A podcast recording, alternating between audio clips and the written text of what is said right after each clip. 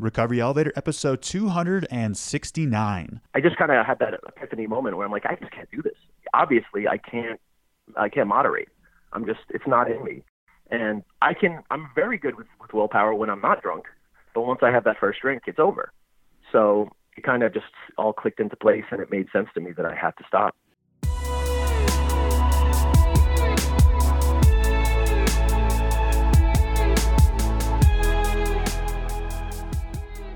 Welcome to the Recovery Elevator Podcast. My name is Paul Churchill. Thank you so much for joining us.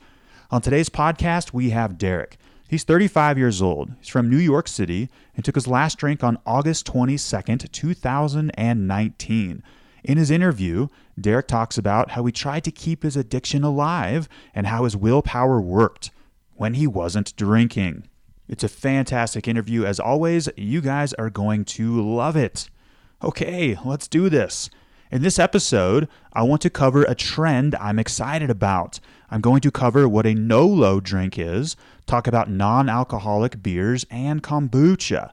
I'm also going to give my recommendation if you should stay away from these drinks or not, since some of them do contain trace amounts of alcohol. Side note I feel more influencers, bloggers, podcasters need to cover some of these controversial topics, such as can we drink non alcoholic beers that still contain small amounts of alcohol, the role, if any, that cannabis plays in recovery, and plant medicines such as ayahuasca, psilocybin, and ibogaine. In episode 170 of this podcast, I came out about my experience with ayahuasca despite knowing I would face some intense criticism, which I did.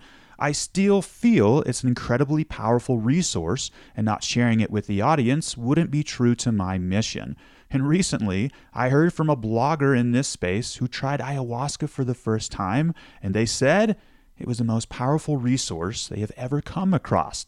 I then said, Wow, I'm so happy with you. Shoot me the link when you share your experience with the audience. I'm excited to read about it.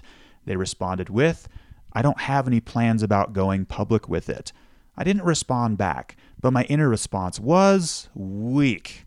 But I get it, and I'm sure I'll get some flack about the position I take with kombucha and non alcoholic beers, so here we go. Speaking of ayahuasca, I'm hoping to get some dates set up for another trip to Rythmia in Costa Rica for later this year or early next year, 2021. Email me at paul at recoveryelevator.com if you're interested in joining. And before we go any further, I want to share with you some exciting news about Cafe RE, some cool changes that I'm going to make. But first, I want to cover what Cafe RE is. You've heard the announcement about Cafe RE in every episode, but I personally want to cover it in this one. So, Cafe RE, they are small, intimate online communities of people who no longer want alcohol in their lives, people who are taking a break, or are simply sober curious. Now, these Facebook groups are private, as in unsearchable on Facebook, and we take this privacy serious. These groups are capped at 300 to 400 members to ensure intimacy. And we now have four groups. We've got Cafe RE, this is the original group, the OG group, Cafe RE Blue, Cafe RE Go, and Cafe RE Up, which is the latest group we launched this past January 1st. Many of those who have stayed away from alcohol since that date. So, with the $19 a month, you get access to this community, the contacts, and you'll get instant accountability. We have online meetups and discussions. We have book club, movie club, guided meditations. You can also be set up with an accountability partner as many times as you want. You'll get discounts to the in person meetups, retreats, and sober travel trips. Okay, so here are the changes I'm excited about. Starting May 1st, 15% of the monthly fees will be dedicated towards a partnership with a nonprofit that is geared towards helping those affected by addiction. This could be a yearly retreat or a meetup where we do community outreach or help with a service project.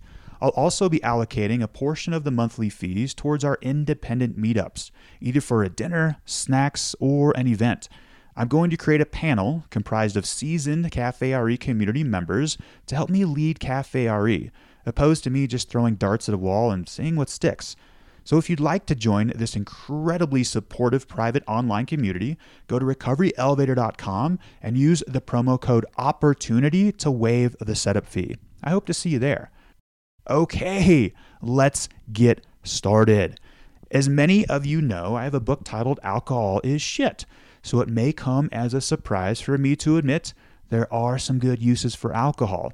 Number one, it does have a place in the medical field. It does a great job of killing bacteria and sterilizing things. Number two, it's a great fuel. It can power a car, a train, a rocket, or whatever. It's a highly flammable fuel. So people are waking up to the fact that alcohol is a class 1 carcinogen and ingesting the poison can cause major havoc on internal bodily systems. So a trend is emerging. This trend is people are drinking less alcohol, especially younger folks. In addition, consumers are switching to more non or low alcohol content drinks. And you can find a link to the article where I get this information from on the Recovery Elevator episode 269 show notes. Thank you so much, Carrie Mack, for doing the show notes. People in masses are starting to recognize that alcohol kills 88,000 people per year in just the United States alone, causes ulcers, sexual problems, vitamin B deficiency, apathy, gastritis, malnutrition, nerve damage, liver disease, acute alcohol poisoning, and making an ass out of yourself disorder. And this is the reason why sales of no or low alcohol beer, and this is where the term NOLO comes from, are up 30% since 2016. Let me say that again. Since 2016, sales of no or low alcohol beer are up 30%.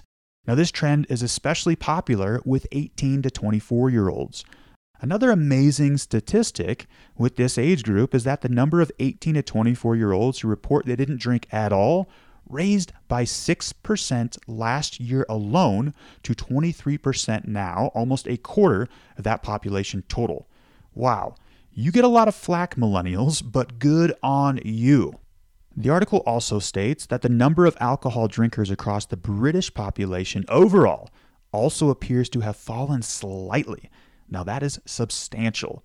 According to the Craft Brewers Trade Organization, no low alcohol is set to be one of the driving trends of 2020. The report is forecasting that no alcohol or low alcohol and free from beers are set to be one of the fastest growing parts of the market in 2020, with under 35s choosing low alcohol versions of the drinks for a quiet night in or to accompany meals. Consumers are more conscious of their physical and mental health than they have ever been, and this has driven the fall in alcohol consumption we are seeing, especially among young people. Here's another cool figure. Growth in beer sales overall is slowing, with total beer sales in 2019 rising by only 1.1%, compared with a 2.6% climb a year earlier. And the report also indicated a slight increase in the overall number of people who never drink alcohol, with 17% saying they were a teetotaler, compared with 16% a year before. That's roughly 3.5 million people new to the sobriety movement. We're glad to have you. Life is so much better on the other side.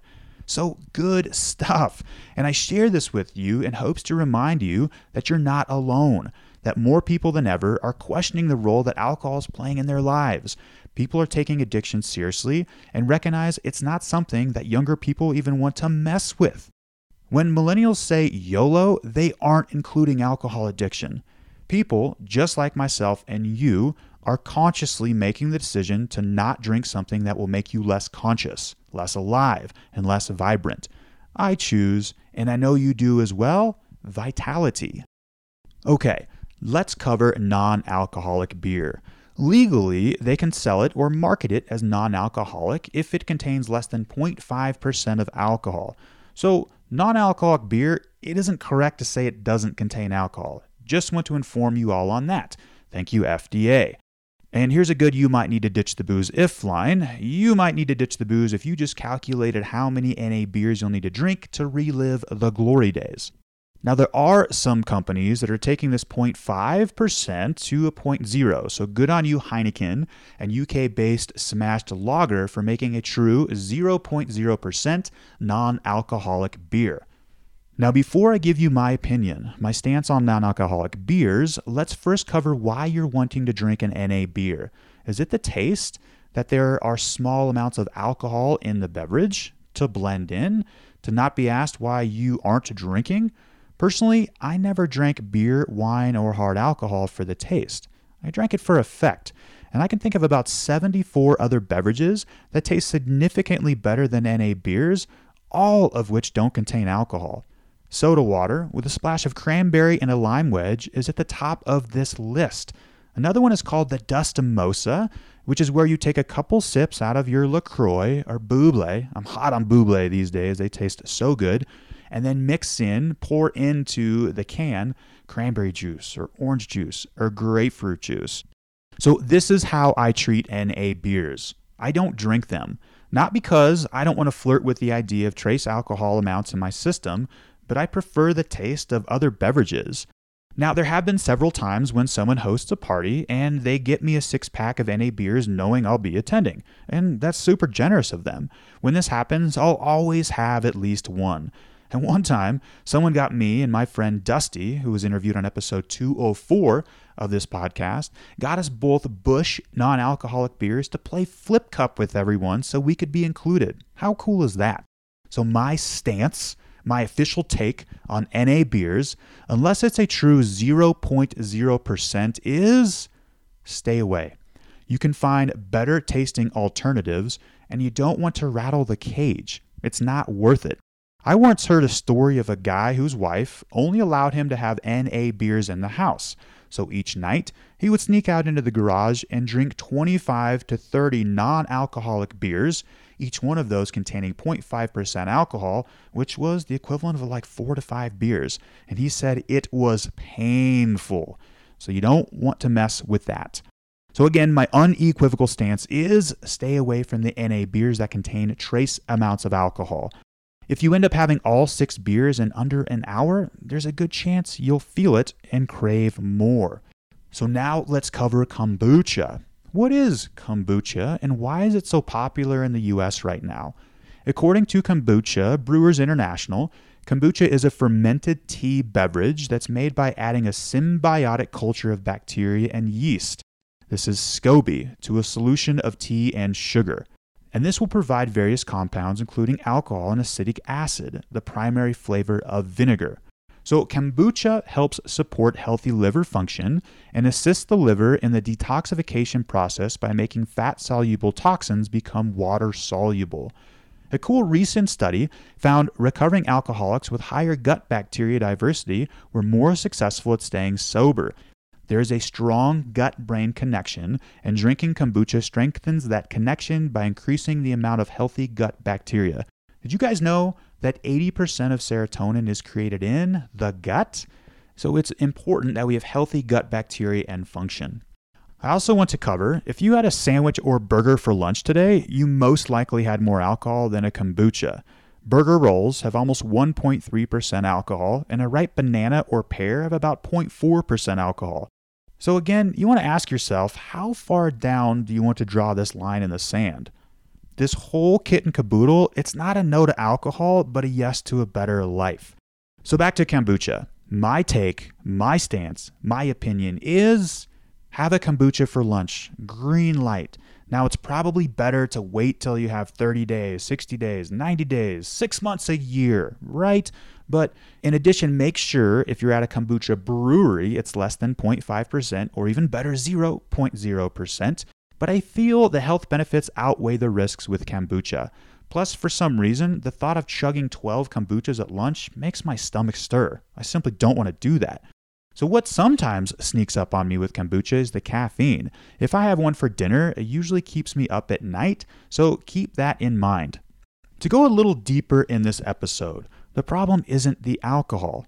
Well, at first it is when we are physically addicted to it, but after it's been out of the system for 24 hours, 72 hours, 7 days, 12 days for the extreme cases, for a significant amount of time, it's all about finding healthier ways to regulate inner discomfort without an external substance like wine, beer, spirits, sex, shopping, gambling, or kombucha. Awareness of what's happening internally is significantly more important than avoiding kombucha. Now, before we hear from Derek, I want to talk to you guys about the Recovery Elevator live event taking place in Denver, Colorado this June 11th to the 13th with an event titled Dancing with the Mind. You'll learn how to create your future happy, wholesome, authentic self that no longer needs alcohol, and you'll draw this new life to you like a magnet in the present moment. you'll understand how to depart from unhealthy identities, roles, stories, thought patterns, and narratives that are no longer serving you. We'll cover moderate drinking. Does it work? Can it work for you? You'll build lifelong in person connections with others who don't drink. There will be live meditation music performed for the meditations. And we've got Wendy Sutter, who plays with the New York Symphony Orchestra, coming with her cello to assist me with the live guided meditations. Now, this event, like all Recovery Elevator events, is going to be fun. Go to recoveryelevator.com for more information and to register. Derek, how are you? Hey, Paul. I'm great, thanks. How are you? Yeah, Derek, I'm great. Thanks for asking. Thank you for reaching out. Thank you for listening to the podcast. I'm excited to share your story with the audience. I'm glad you had the courage to come on and, and share it yourself, hear it firsthand from you. Let's get right into this, Derek. When was your last drink? August 22nd, uh, 2019. August 22nd, 2019. We're about six and a half months away from alcohol. Fantastic job. How does it feel, Derek? It feels great, Paul. I can't I can't tell you enough. It's amazing. Yeah, so Derek, thank you so much for coming on. I'm excited to hear your story, both parts afterward, how you did it, um, what's working for you, and also the pain points before. What what was troubling? What what led you to make the most important decision in your life when you're conscious, the unconscious, the heart and soul, they all start working together collectively to move forward and ditch the booze. So I can't wait to share your story, learn more about you. But before we get any further, Derek, give listeners a little background about yourself, maybe where you're from, what you do for a living, your age. Do you have a family? And what do you like to do for fun? Sure. I'm from New York City. I currently live in Philadelphia. I'm a real estate agent here at Copper Hill Real Estate, and I like to ride my bike and play ping pong a lot lately. I've gotten a ping pong table now, so that's kind of my new obsession. Yeah, I went to a spin class this morning at 6 a.m. It's a second spin class I did this week, and the guy interviewed uh, last week, I think his name was what was his name real quick? Yeah uh, raj. Biking was a big part of his journey. It was it was great. I love it. Um, how how has mm-hmm. biking been a part of your journey? Yeah i hadn't ridden a bike really seriously since i started drinking at 13 so i bought a bike uh, right after i quit and I, i've just been loving it. It's it's a great exercise and i'm getting to see my city in a really cool way because I've, I've always driven everywhere and now i get to really hit the road and get to see all the ins and outs. Yeah there you go. What do you like about ping pong I'm really bad at it, so I like learning new things and uh, practicing to get better because I I'm pretty horrible. So it's really fun. Yeah, this last weekend I was in a bar. I think it's called Spin City in Seattle, Washington, where it's full of. Oh ping- yeah, yeah, they have one here too. Do they really? Okay, it's it's an yeah. incredible concept where you rent a ping pong table for about an hour and the traditional way you play ping pong, it's like you have one or two balls, and once it hits the floor, somebody's got to go fetch it. But this, they have a huge bucket, like it's almost like a golf range. And every time the ball right. hits the ground, you just reach in out of the bucket and pull another ball. I mean, my shoulder was sore. We played so much ping pong. I loved it. Yeah, it's great, isn't it? I did the same thing. I bought about 200 balls from my house, so now we're playing the same way, and we just pick it up at the end. So it's really uh, it's a lot of fun. Well, Derek, I'm excited to hear more about your story. Give listeners background with your drinking. How much did you drink? Did you ever attempt to moderate? When did you first realize and fully understand that drinking was a problem? And did you have any rock bottom moments? So you're 35 years old now. You quit drinking six and a mm-hmm. half months ago. Get us up to speed. I'm excited to hear it. Yeah, absolutely. So I started at 13 pretty early, I guess just drinking in, in New York on the streets. We get a bottle and just walk down the street and drink, and it was a lot of fun. But I just, at a very early age, realized that I loved the feeling of being out of control. And when I was 17, my father was killed in the World Trade Center, and I used alcohol really a lot to kind of cover up those feelings, which were brutal. And um, it really helped me get through those moments. So it became kind of like my best friend. And I used that all the way up until six months ago and I'm just starting to feel all those feelings again because it's it really does block your emotions for for a very very long time. And yeah, it's funny to be dealing with these problems I had when I was 17. Now in my mid 30s, but it's going to come eventually if you uh, if you stop drinking. First off, Derek, I'm incredibly sorry to hear about your father in the World Trade Center, and I can totally understand how when we when life happens, when these tragedies, when these traumas hit, our drinking ramps up we we need to develop behaviors to to cope with that to deal with that and i feel that's what you did so when you were 17 your father passes away talk to us about the role that drinking played in your life shortly after that Yeah, I mean that night, I remember when the the, the towers fell. I went to the store uh, a few hours later and just bought a bottle and started drinking, and it helped. I put on some music and I just was able to get escape a little bit and just kind of cry into the bottle. And I, I did that for weeks and probably months after that. You know, unfortunately, it really works. As as we know, alcohol works for a very short period of time, and then it really doesn't work. You know, I clung on to that because it was it was the only thing I knew how to how to get over these kind of horrible feelings. You know. Yeah, so Derek, it does work. It works in the acute short term, so we're not feeling good, and for the next several hours, it works. And then when it goes out of our system, then we're actually worse off. But actually, in the longer term, for the short term, it can work, for example, for a couple years. I found that internal mm-hmm. connection through alcohol for four to five years.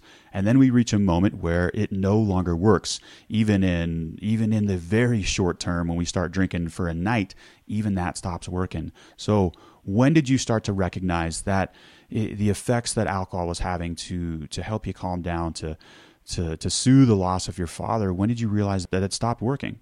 Probably about three years ago i started to just you know the negatives started to outweigh the positives.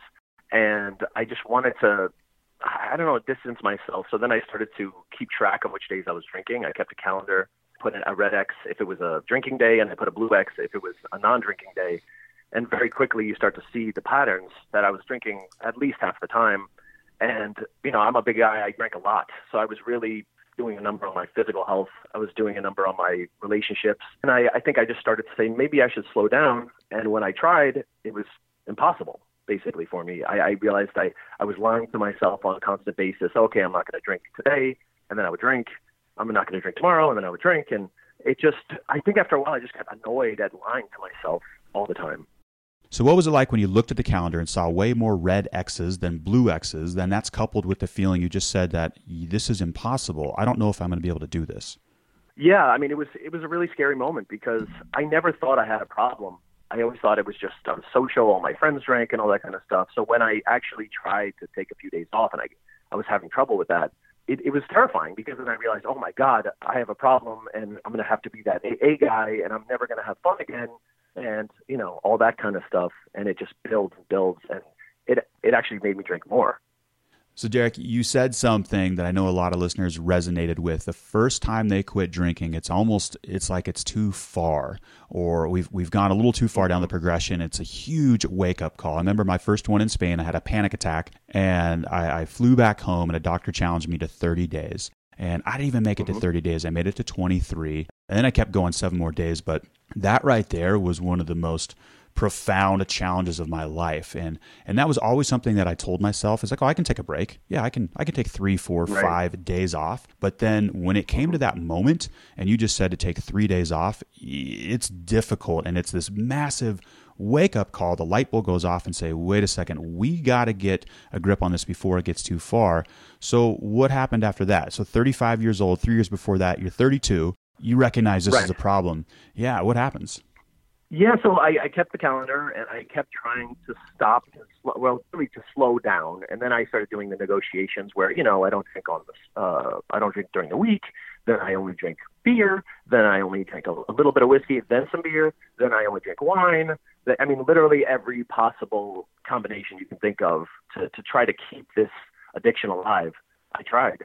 And then I, I guess it just, one night I was really, really drunk and I realized that I just kind of had that epiphany moment where I'm like, I just can't do this. Obviously, I can't, I can't moderate. I'm just, it's not in me. And I can, I'm very good with, with willpower when I'm not drunk. But once I have that first drink, it's over. So it kind of just all clicked into place and it made sense to me that I had to stop. Derek, you said something I want to ask you about. You said you tried to keep the addiction alive. You tried everything you could to keep the addiction alive. Talk to us more about that. Yeah, I mean it's it's again the fear of being without that crutch. I would rather, you know, at least be able to have one or two or or drink. You know, I don't even like wine, but I would drink wine, you know, just so I could be drinking at a party or whatever it was, so I wouldn't be belligerently drunk off of whiskey or whatever. So you're just trying to find find some kind of way to stay stay a part of this society, you know, because it it does feel like you're you're kind of an outcast from society at first when you stop because everybody does it. Every event revolves around it. It's funny because if you fall down drunk, people laugh about it, but if you say I get sober, they think, wow, he has a problem. You know, so it's you're more embarrassed of being sober than falling down drunk. It doesn't make any sense.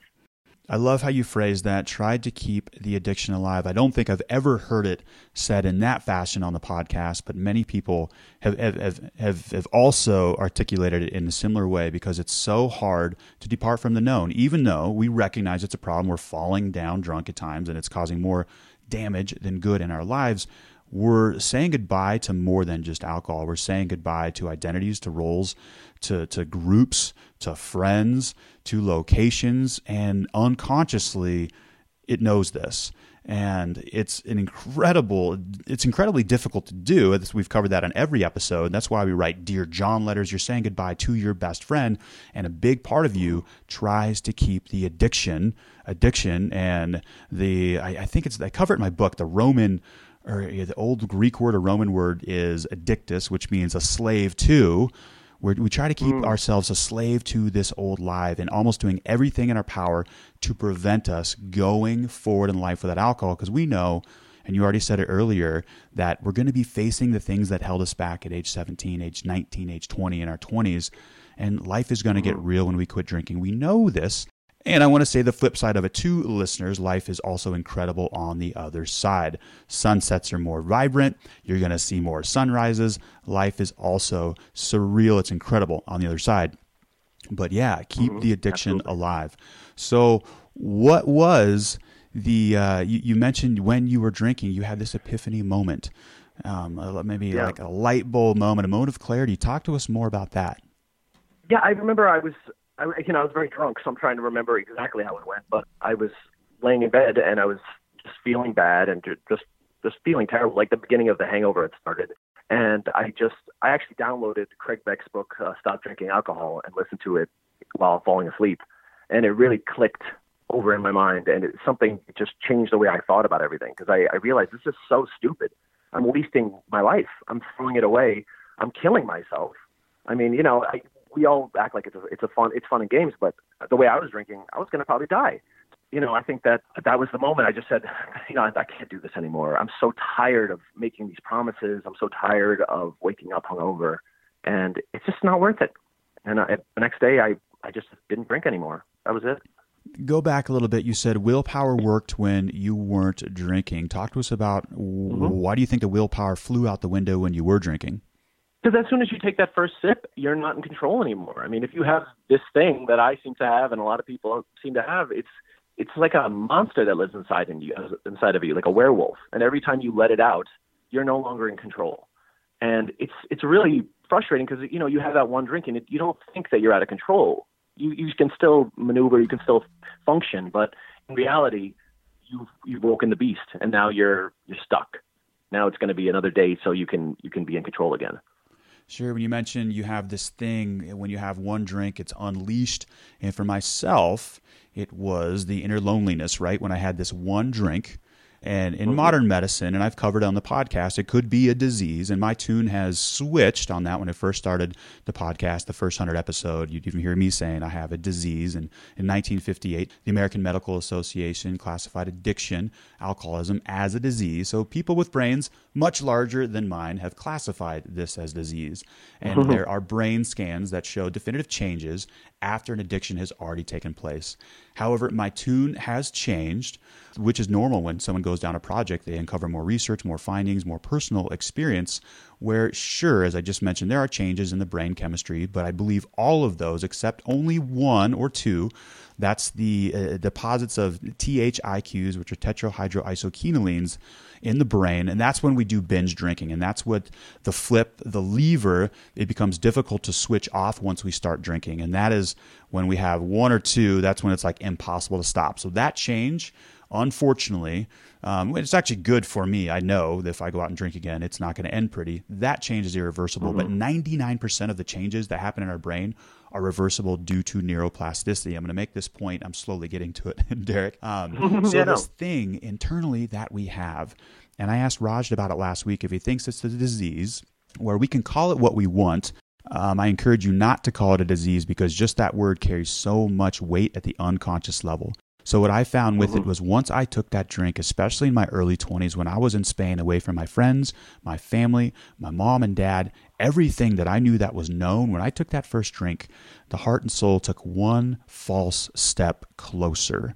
And after that first drink, it felt good. And no matter what, I would say, look, I got to work. I just bought a bar in Spain. I'm only going to have one two, three, or four, right? It just felt good. Yeah. So the internal mm-hmm. turmoil, this discomfort, the traumas that we all experience in life, they they start to dissolve. They start to to separate.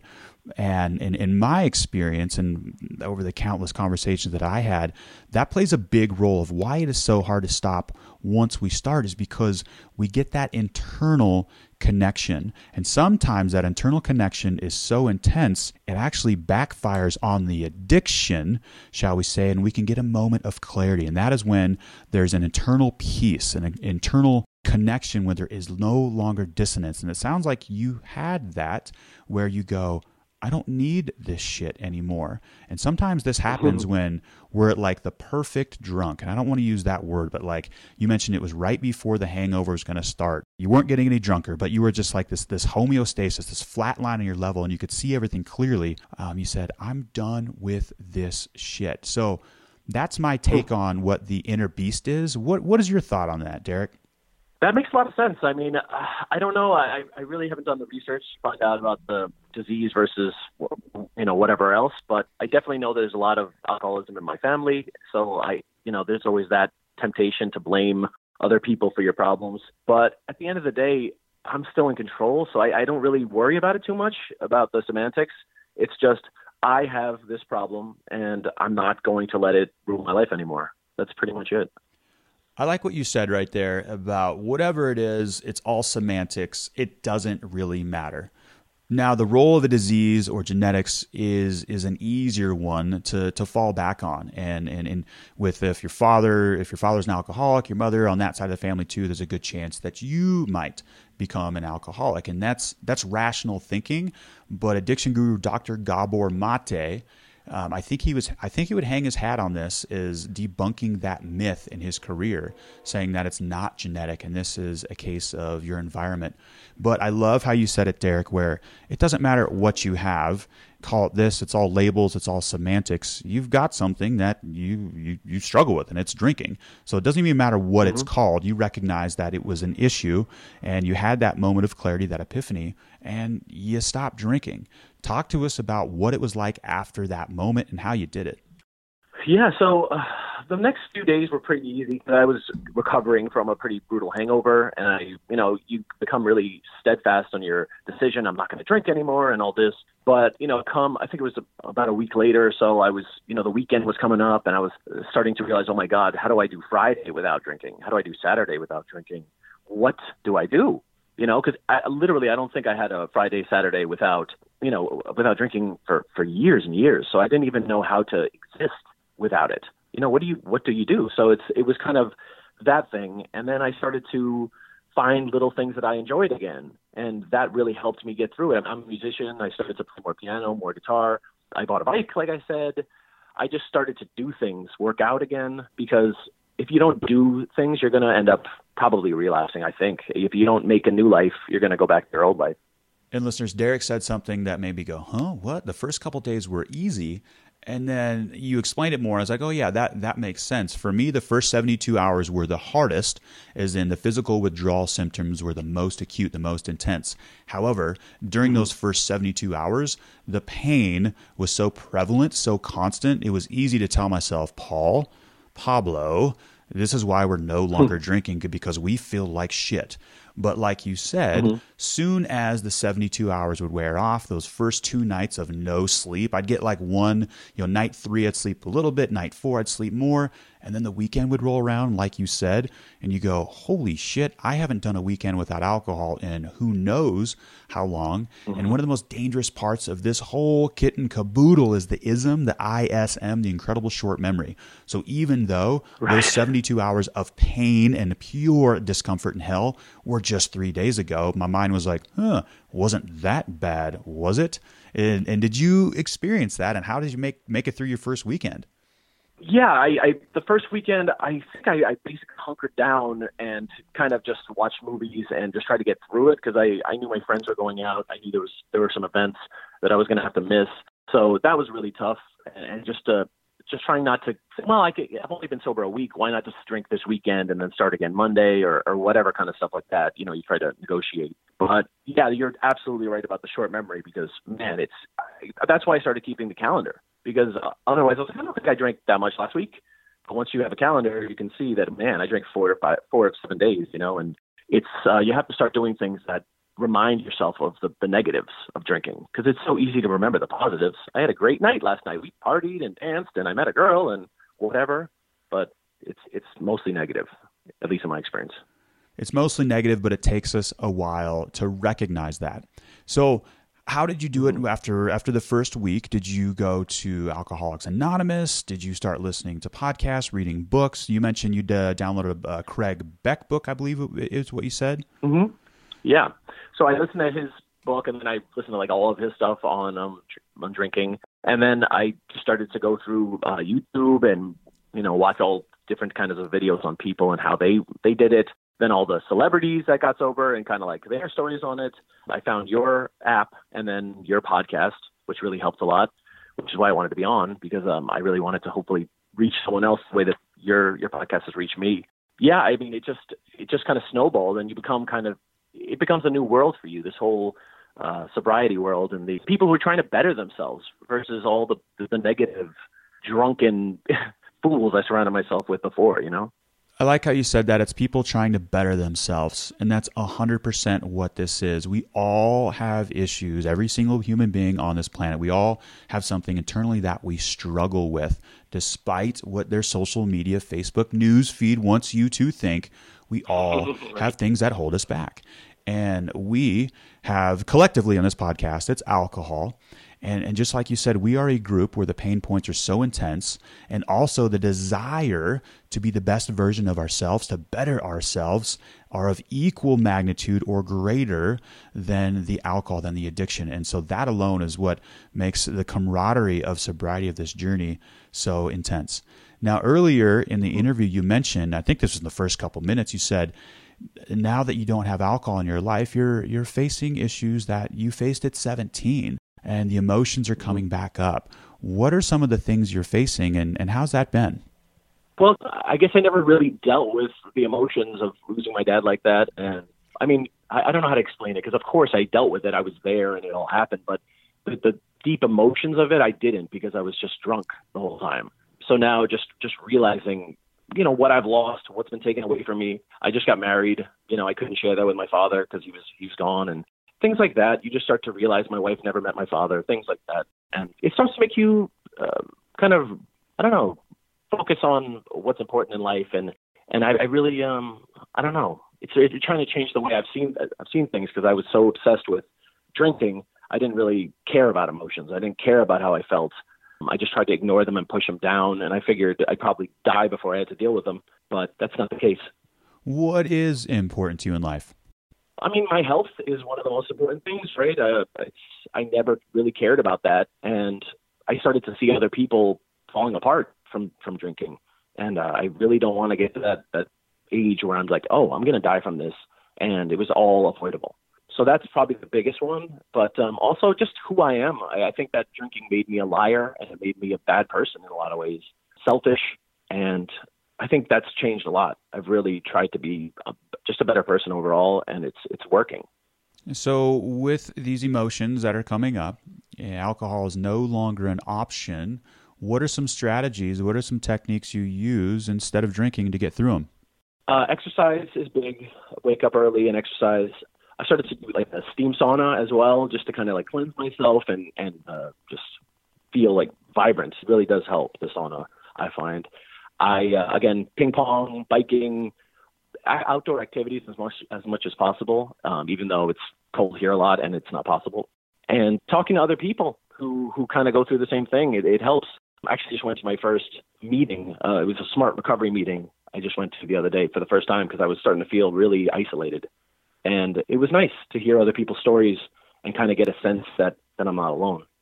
What what role has your wife played on this journey for you? Uh, uh, have you been open my, with my her? Wife, yeah, she's been incredible. She she actually stopped too. She stopped with me so that we could we could do it together. She she didn't have a problem, but she you know she drank and she said you know I don't really need this. I think that we can have a better life without it. So she she gave it up, which was amazing because I know she'd love to have a glass of wine here and there, and she, she's been there for me every step of the way. We've we've just spent more time than ever. We get along better than ever. It's it's amazing. I can't even emphasize that enough. Did you let your wife know how serious the drinking was, about the red X's, about the blue X's, about the internal discord, yeah. or how serious it was? Absolutely, she knew everything. She, I think, actually, the the calendar might have been her idea, and she's she's been there with me every step of the way. Every night before bed, we we put a blue X on the calendar. It's it's part of our routine, and you know she's been my biggest supporter, and I I can't thank her enough. No way! Every night before you guys go to bed, you put a blue X on the calendar together. Yep. How incredible is that? And guys, you've heard me say on this podcast many times, this is a collaborative healing effort. Gone are the days where we are in our own basement church doing our healing and they are their own rooms doing their healings. It's good that we have our small group breakout sessions but um, this is why it, it, at the Denver event in June, June 11th to the 13th, spouses are welcome, and we've had spouses come to past events, and it's it's worked out great. They also need their healing. We need their healing, and then when we come together, those synergies are absolutely incredible. So how cool is that? You put a blue X on the calendar. Peace. Good night. Ah, that's yeah. I, I, love exactly. to hear that. And Derek, what is something you've learned about yourself along this journey? Uh, I guess I'm stronger than I thought I was. That's that's the biggest thing. It's you you can control it. I always thought that I just couldn't because I never tried. I never really tried not to do the thing that I wanted to do.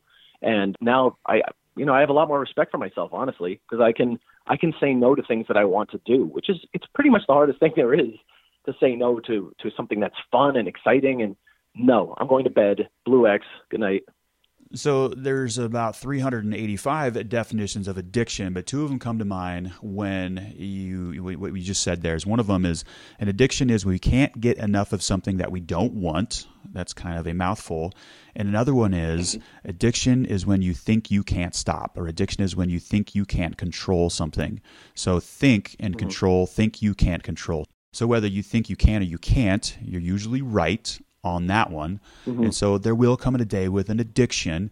You can hear all 265, 70 episodes of this podcast, but that day will come where you have to put your heels in the sand, draw that line, and it's all up to you.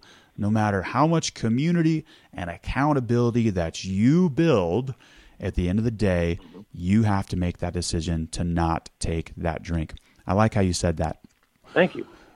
Now, Derek, we're going deep in the vault with the questions here. I'm loving this. What would be advice to your younger self? Honestly, I don't know if I would have any advice because that guy wasn't going to listen. He was a stubborn mule, and he was uh, he loved drinking. So I, I don't think I could get through to him. Honestly, I would I would like to say you know stop, but um, I'm pretty much positive I, I wouldn't have listened at that age, any any age pretty much before this. You know, Derek, I wouldn't say a single word to to Paul. What I would do is give him a hug and just give him a hug and say, no, I wouldn't say, just give him a hug and, well, in the hug, it would be, I love you, but I love you, man. You just walk away. That's it. I'm right there with you, man. I yep. like that. So, Derek, we have reached Absolutely. the rapid fire round. If you could answer right. these questions within 30 seconds, that would be great. Are you ready? Yep, let's do it. All right. What's a light bulb moment you've had on this journey? Again, I just said I'm stronger than I thought I was. I can take care of myself. I can do whatever I put my mind to, and it's it sounds like a cliche, but it's actually true.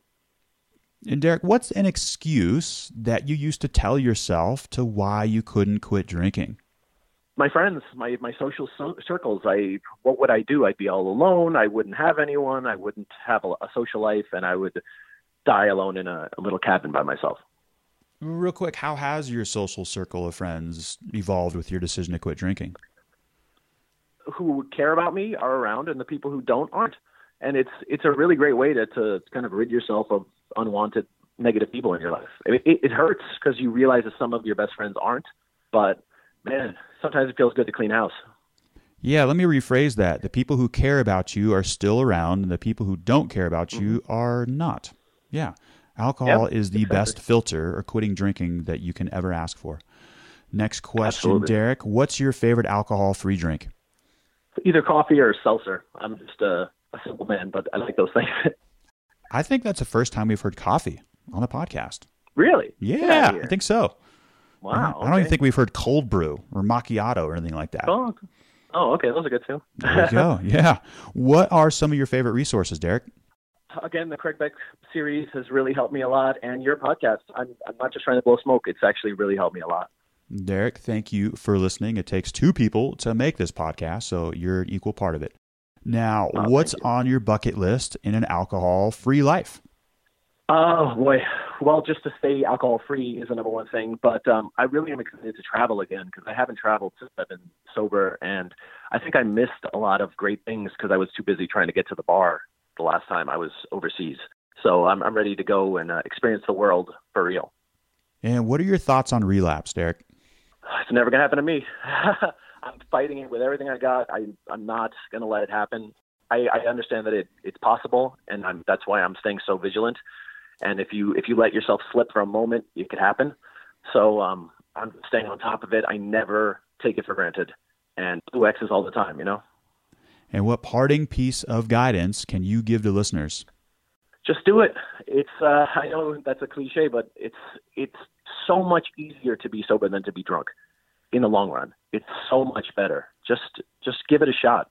So, to piggyback on that one, Derek, the mind will justify, it will create a, an elaborate fabrication of why a date, which usually is never today or tomorrow, and probably not even this week, why that date in the future is the best date to quit drinking after a breakup, after the mm-hmm. holidays, after a birthday, after a job, after a move, etc. But like you just said, just do this today. You have the very best chance of quitting drinking. And neurologically, mm-hmm. even if you drink 20 or 30 more times, you postpone it a week or a year, the neural networks, those neurons will continue to be firing. Those pathways will be further deepened. Those grooves of rigidity of, of, of the default mode network and the unconscious and the conscious mind will be a little deeper, right? So it's going to be diff- mm-hmm. more difficult to lift up that record needle that's going around that record. So today, you have the absolute best hmm. chances of quitting drinking. So, just do it. How do you feel about that? Just do it. I love it. That's it. And before we depart, Derek, give listeners your favorite. You might need to ditch the booze if line. You might need to ditch the booze if you think you might need to ditch the booze. I don't think anyone who doesn't have a problem even thinks about it. So for me, as soon as I realized I might have a problem, I, I had a problem. Love it. It can be that simple. Yeah, you short answers and you knock these out of the park. Good stuff, Derek. Love ah, it. Thank you very much, sir. Appreciate it. Yeah, thank you for being part of the Recovery Elevator Project, this podcast interview. Thank you for listening. As I mentioned, it takes two people to do an interview, and it also takes people to listen to the interview and submit feedback and and guidance and support because it's it's been uh, it's been an incredible journey, but there's been difficult times as well. And it's listeners like you that have uh, helped me go this far. So thank you so much, Derek. Thank you, Paul. I appreciate it. Yeah. Okay. Take care, buddy. Take care.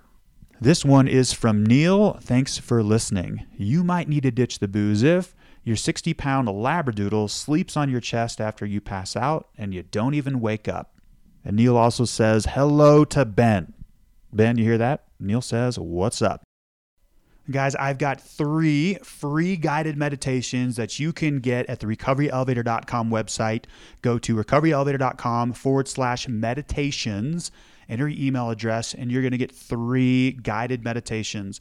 And I'm excited to get these out because I've created the music as well as the dialogue, the instruction that goes over the top. So I feel like there's an opportunity being missed with traditional or conventional meditation music.